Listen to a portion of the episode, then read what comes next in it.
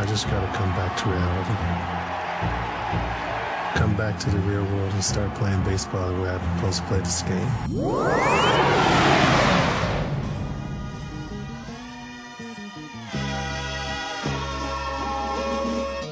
This is the Giants Hubris Podcast.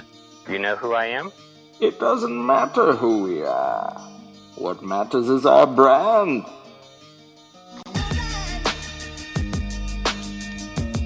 Welcome to the inaugural edition of Giants Hubris.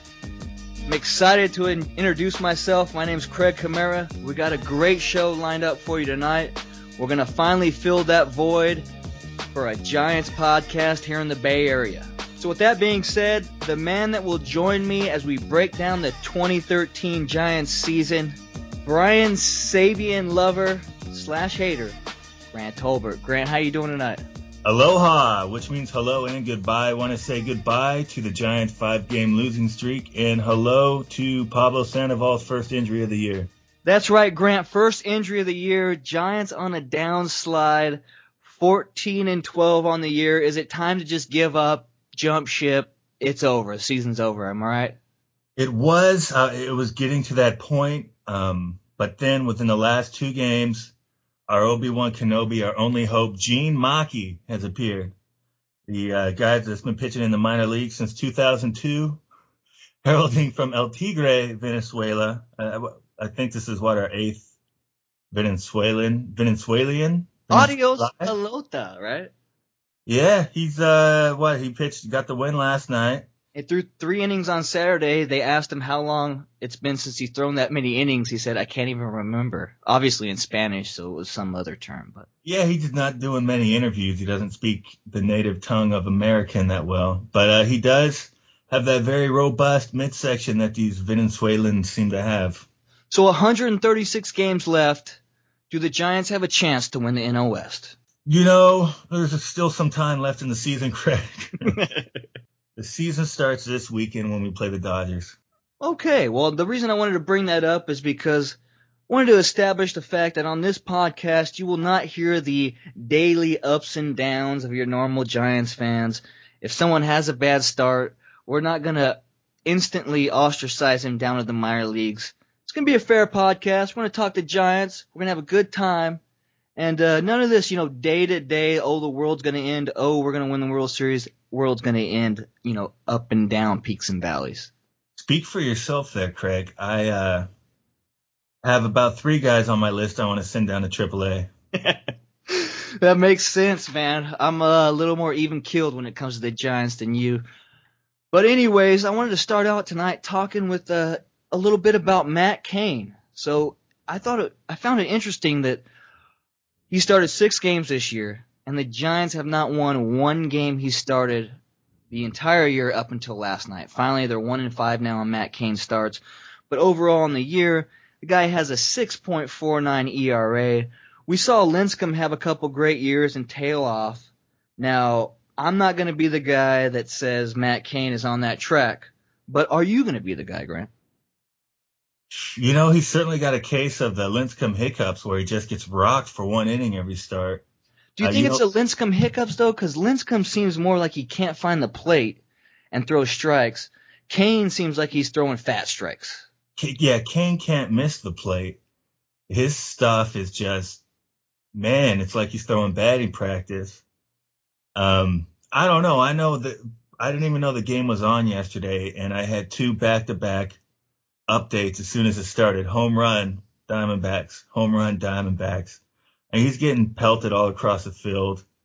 Uh, it's, I mean, at what point do you have to stop saying, oh, it's early in the season and Cain's going to be fine. We know he's going to be fine. You know, I don't know that point, but I'm not even going to get to that point with Matt Cain because he is going to be fine. This is ridiculous. Now, what makes you say he's going to be fine? You like those, Lincecum's going to be fine. Why? What makes you say Cain's, what are you seeing in Cain that makes you think he's going to be fine? because he's missing over the plate. So, of course, you know, it's a lot, you know, you leave a ball over the heart of the plate, it gets hit 415 feet. But with Lincecum, he's nowhere near the plate. With Matt Cain, it's a small adjustment. He's not missing the entire zone. He's just too far in the zone. So if he moves back to the black of the plate, he's going to be fine. Those those balls that are gappers now are just going to turn into routine ground balls in the infield or fly balls, knowing Matt Cain. So that's the difference between him and Lincecum. I there's no panic mode involved with the Matt Cain thing. I think you're fooling yourself if you say you're not concerned. I, I would be concerned if if my pitcher at what what has he made? How many starts? Let's see here. He's made six starts this year. Six starts and he's six and a half ERA. Six and a half ERA. The team is one and five in his starts, and he's given up nine home runs already. Nine home runs, and they're hitting 254 against him. That's not good.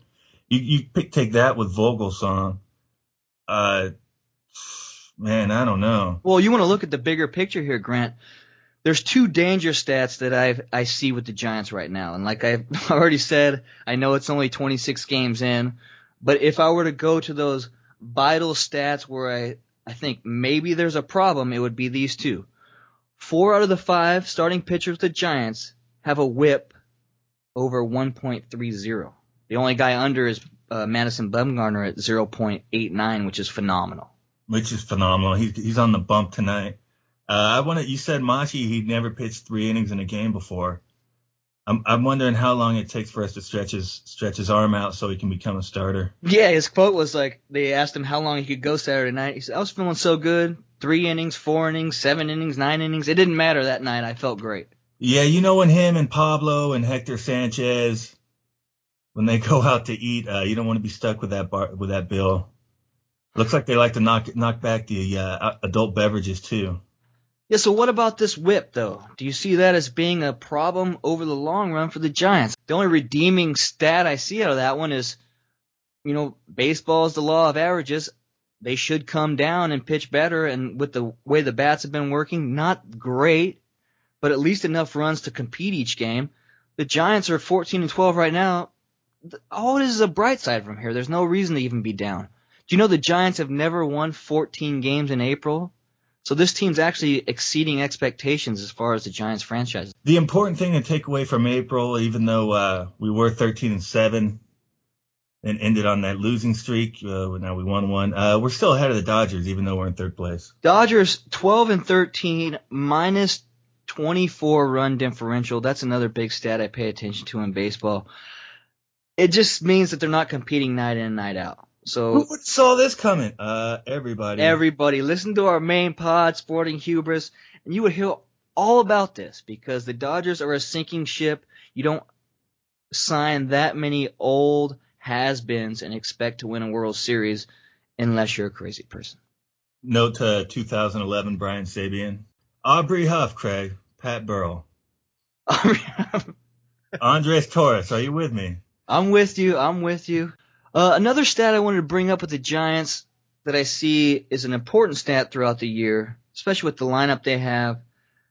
In one run games, what would you guess the Giants' record is this year, Grant? Uh, phenomenal. Nope, five and five. In two run games, they're four and three. Overall, in one and two run games, they're nine and eight. Of course, it's 16. their, re- their record overall is around 500, so I'm guessing in three run games they're 500, and four run games are 500. These close games are an important stat because with the pitching staff like the Giants have and the inept offense they show sometimes through the batting order, you have to win extra inning games, you have to win one, one run games, and you have to win two run games. Those are the close games. You have to pull these out as a Giants uh, franchise because they're built to win those close games.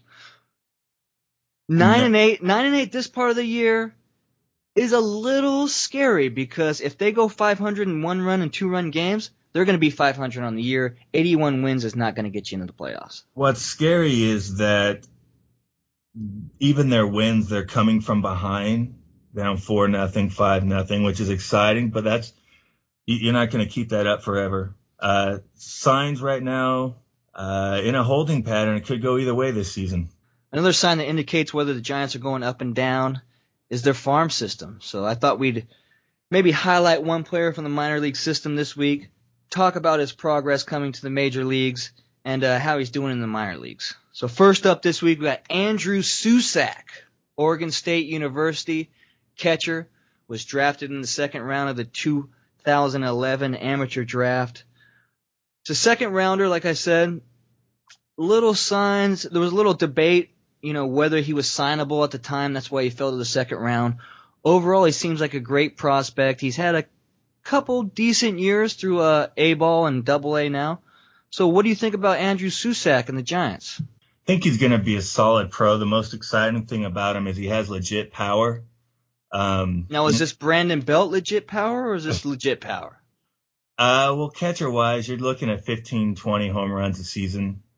Uh, he did fall to the second round because of a, a, broken wrist. He was on those great Oregon State teams.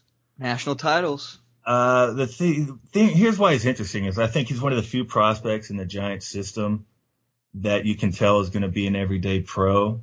And I'm wondering if they're looking at him, especially with the trade of Tommy Joseph last year, if they're looking at him to be their long-term catcher with an eye towards moving Buster Posey to first base. Now, how plausible do you think that is? Because I, I, mean, I read some stuff about Susac, and it, he still seems like a prospect, a green prospect at this point, not a surefire, you know, blue chipper if you want to go college basketball on us. Well, he's never going to be a blue chipper, but he'll be ready. He'll be ready for the majors next year. Um, he's out out with the Richmond Flying Squirrels, which, by the way, have the best mascot. If you if you can get a video of the guy dressed in a squirrel suit running around during the game. Well, why would he be running around if he was a flying squirrel, Grant? He runs around and he you, they bring people down from the crowd and he gives them a head start and then he races them. Sounds yeah. like false advertisement to me. This guy can fly. False advertisement. Um, I just I think this is going to be a, something to keep an eye on moving forward going into next season. If Buster Posey moves to first base, is he really? I think he loses a lot of his value. He's not a great hitting for his baseman. He's a great hitting uh, catcher. That's a good point. I mean, if from your first baseman, you want what 40 home runs, 120 RBIs, maybe a 290 average. Buster's in what more the 20, 25 range. Still get you 100 RBIs, but if he does go to first base and Susac comes in, what do you think that means for the Giants staff? Because it seems like sans Tim Lincecum, everyone else really likes the way Buster calls a game and feels comfortable with him behind the plate. You know, I think that is the biggest overhyped thing in the world is a catcher having to call pitches. Like now, why is that? Because everyone does it, and no one, everyone, every catcher does it in the pros, and you never hear about it. I don't hear that Straws that uh Strasburg threw a new hitter, no hitter because of the catcher calling pitches. Oh, you hear that every once in a while, but you don't think that catcher and a pitcher build a rapport throughout a year, and you don't think they feel more comfortable with someone behind the plate that they're familiar with. I, I do. I don't know where you're going with that one. Gonna know what pitch. The more familiar they are, the catcher's gonna know what pitch the pitcher wants to throw. I mean, at the end of the day, that's exactly it's, it's my the offensive coordinator calling in the play to the quarterback. The pitcher's gonna throw the pitch he wants to pitch. He can shake him off if he wants to. Yeah, he but shake don't, him off a hundred times. But speaking of football, don't you hear this offensive coordinator got in a good rhythm, kept this team on pace they're hitting on all cylinders. That's the same thing with a pitcher catcher dynamic. The catcher keeps him rolling along, keeps him going at a great pace, calling the right pitches, keeping him comfortable throughout the nine innings. So that's okay. where you that's where you get that rapport that is, is strong, and that's why you want that. Why that's, here's why that's bullshit is because we just talked about Matt Cain and his struggles and the Giants pitching staff struggles. At any point, did you ever mention maybe it's Buster Posey and the pitches he's calling? No, if it's not the call... catcher's fault, if it's not the catcher's fault when the pitcher's throwing bad, then it's not. He's not. He's not the the reason why the pitcher's throwing good. Well, I would equate it to this: if you have a dance partner and you're on Dancing with the Stars, the show you probably watch, Grant, it's a lot harder if you two don't work together in your dance routine. But if you're both hitting the right chords and working together, it's obvious the end product is obvious. There's a higher quality to the end product. No, no. I'll, I'll, the pitcher is Maverick, okay? The catcher is Goose. Goose ain't that important. It's all about Maverick. all right, fair enough, Grant. I'll give you that one. So last up, let's go in the history of the Giants, our favorite team. After Brian Sabean and Bruce Bochy combined with the other members of the front office of the Giants to win the last two of the three World Series, I become a big Brian Sabean, not fan, but you know what? Hey, I'm not gonna knock the guy. Give me two World Series. Give the Giants fans two World Series. There's nothing to complain about. But you, on the other hand, still find some flaws in his job. So we're to talk a little bit about some some bad moves Brian Sabean has made in the past. So Grant, what is the uh, bad move that you want to shit on Sabean for tonight? Yes, well, like uh, Stannis Baratheon says to the Onion Knight, a bad new, a bad move does not wipe out a good move any more than a good move wipes out the bad. So I want to travel back in time, November 2003. Now tell me if you remember this one, Craig, where we went out and got the premier upcoming catcher in the league, Mr. AJ Pierzynski. Woohoo! AJ Pierzynski, one year contract if I'm right. He was arbitration eligible when we traded for him the Twins weren't going to keep him anyways, and we gave up a little trio. Boof Bonser, who went and had a few productive seasons. Francisco Liriano, who at one point was the most electric pitcher in the game. For four months. For four months, but you have to have a feeling with the Giants' uh, track record for keeping pitchers healthy, it could have ended up different. Well, hey, Grant, all I have to say to that is at least they didn't give him a great closer. Okay. Joe Nathan, four time All Star. Ah, shit. Yes, gone on to have a great career for uh, not just the Twins, blew out his elbow, I believe, 12 times, but has came back with the Rangers, uh, still pitching in the league, being very successful. That was a horrible trade that made no sense at the time and makes less sense right now. You know, myself and AJ actually have a one thing in common. We've both been called cancers of a baseball team. Thought that was hilarious when they called, uh, who, who was the pitcher that put a bounty on Pierzynski's head the next year and said that you know he'd give him so much money if they hit AJ Pierzynski during spring training. Do you remember they that? Had to get rid of him because every single person in the clubhouse hated him that much. I know that's he's a cancer. How can you? But everybody, and it's not like he was showing up later. I mean, he they just genuinely hated the guy. Have we ever heard any more stories that came out about that? I mean, that wasn't the best clubhouse in the world. You got Barry Bonds, oh. Jeff Kent, uh, it couldn't it couldn't have been fun to go to work. And they all hated Felipe Alou at that time too. Felipe Alou, yeah. that. Well, because you have a manager you can't fucking understand. yeah, and he's like 80. Yeah. That guy like I don't even know if he watched the games every day or he fell asleep. Well, I know they caught him a couple times falling asleep in the dugout. Yeah, he's got to leave the game four times, four times a night to take a leak. Well, he has a colostomy bag, Grant. Does he really? Doesn't have to leave when you have it. Anyways. Does he wear the pants? I don't know. Maybe Moise can answer that question for you. Moises Alou. What's Moises Alou doing right now? Where are you now, Moise Alou? Well, what about Matty Malou? Matty Alou, the the uh, third of the Alou brothers. Yeah, that was what Felipe's brother, right? Yeah, Felipe's brother. Yeah, my dad always tells me the story that they played three brothers played in the same outfield for one game. That was the first time it ever happened, and probably the only time it'll ever happen because I don't think people even mm-hmm. have three kids anymore. Mm-hmm. Nobody cares. Nobody cares. You're right. So nobody cares, but we got Giants hubris kicked off tonight. Grant, anything left for this show? I got nothing, Craig. Nothing left. I mean, we're going to be out the Dodger game on Saturday night promoting the podcast for the folks that listened to it before. Come and check us out at the stadium. For all the people tuning in after we promote it, thank you for listening in. We really appreciate it. Check out our website, giantshubris.com. If you like what you hear, check out our main podcast, Sporting Hubris. It's on iTunes and Stitcher. You can find this also on iTunes and Stitcher. So thank you for joining us. Get the hell out of my office night. Lord Radio and Hellbop on the Bay Bridge faded. Trying to find Smiley's house. Thank God we made it. Yo, blunts, broads, and beats. Keep it low through the streets. And niggas give them his pounds cause of these dope ass sounds. We run aground like ships over these beats I flips. The bass is hitting so hard that you'll see these skips. Well, check it out. Make sure it doesn't happen again. I got my grip on it. So turn it up to volume 10. Volume 10? Word. Like that brother from LA, Lord Radio and Hellbot. Beam streaking through the bay. We all city like the mayor. You see my name, I'm more fresh shit than Creed Taylor. The G for.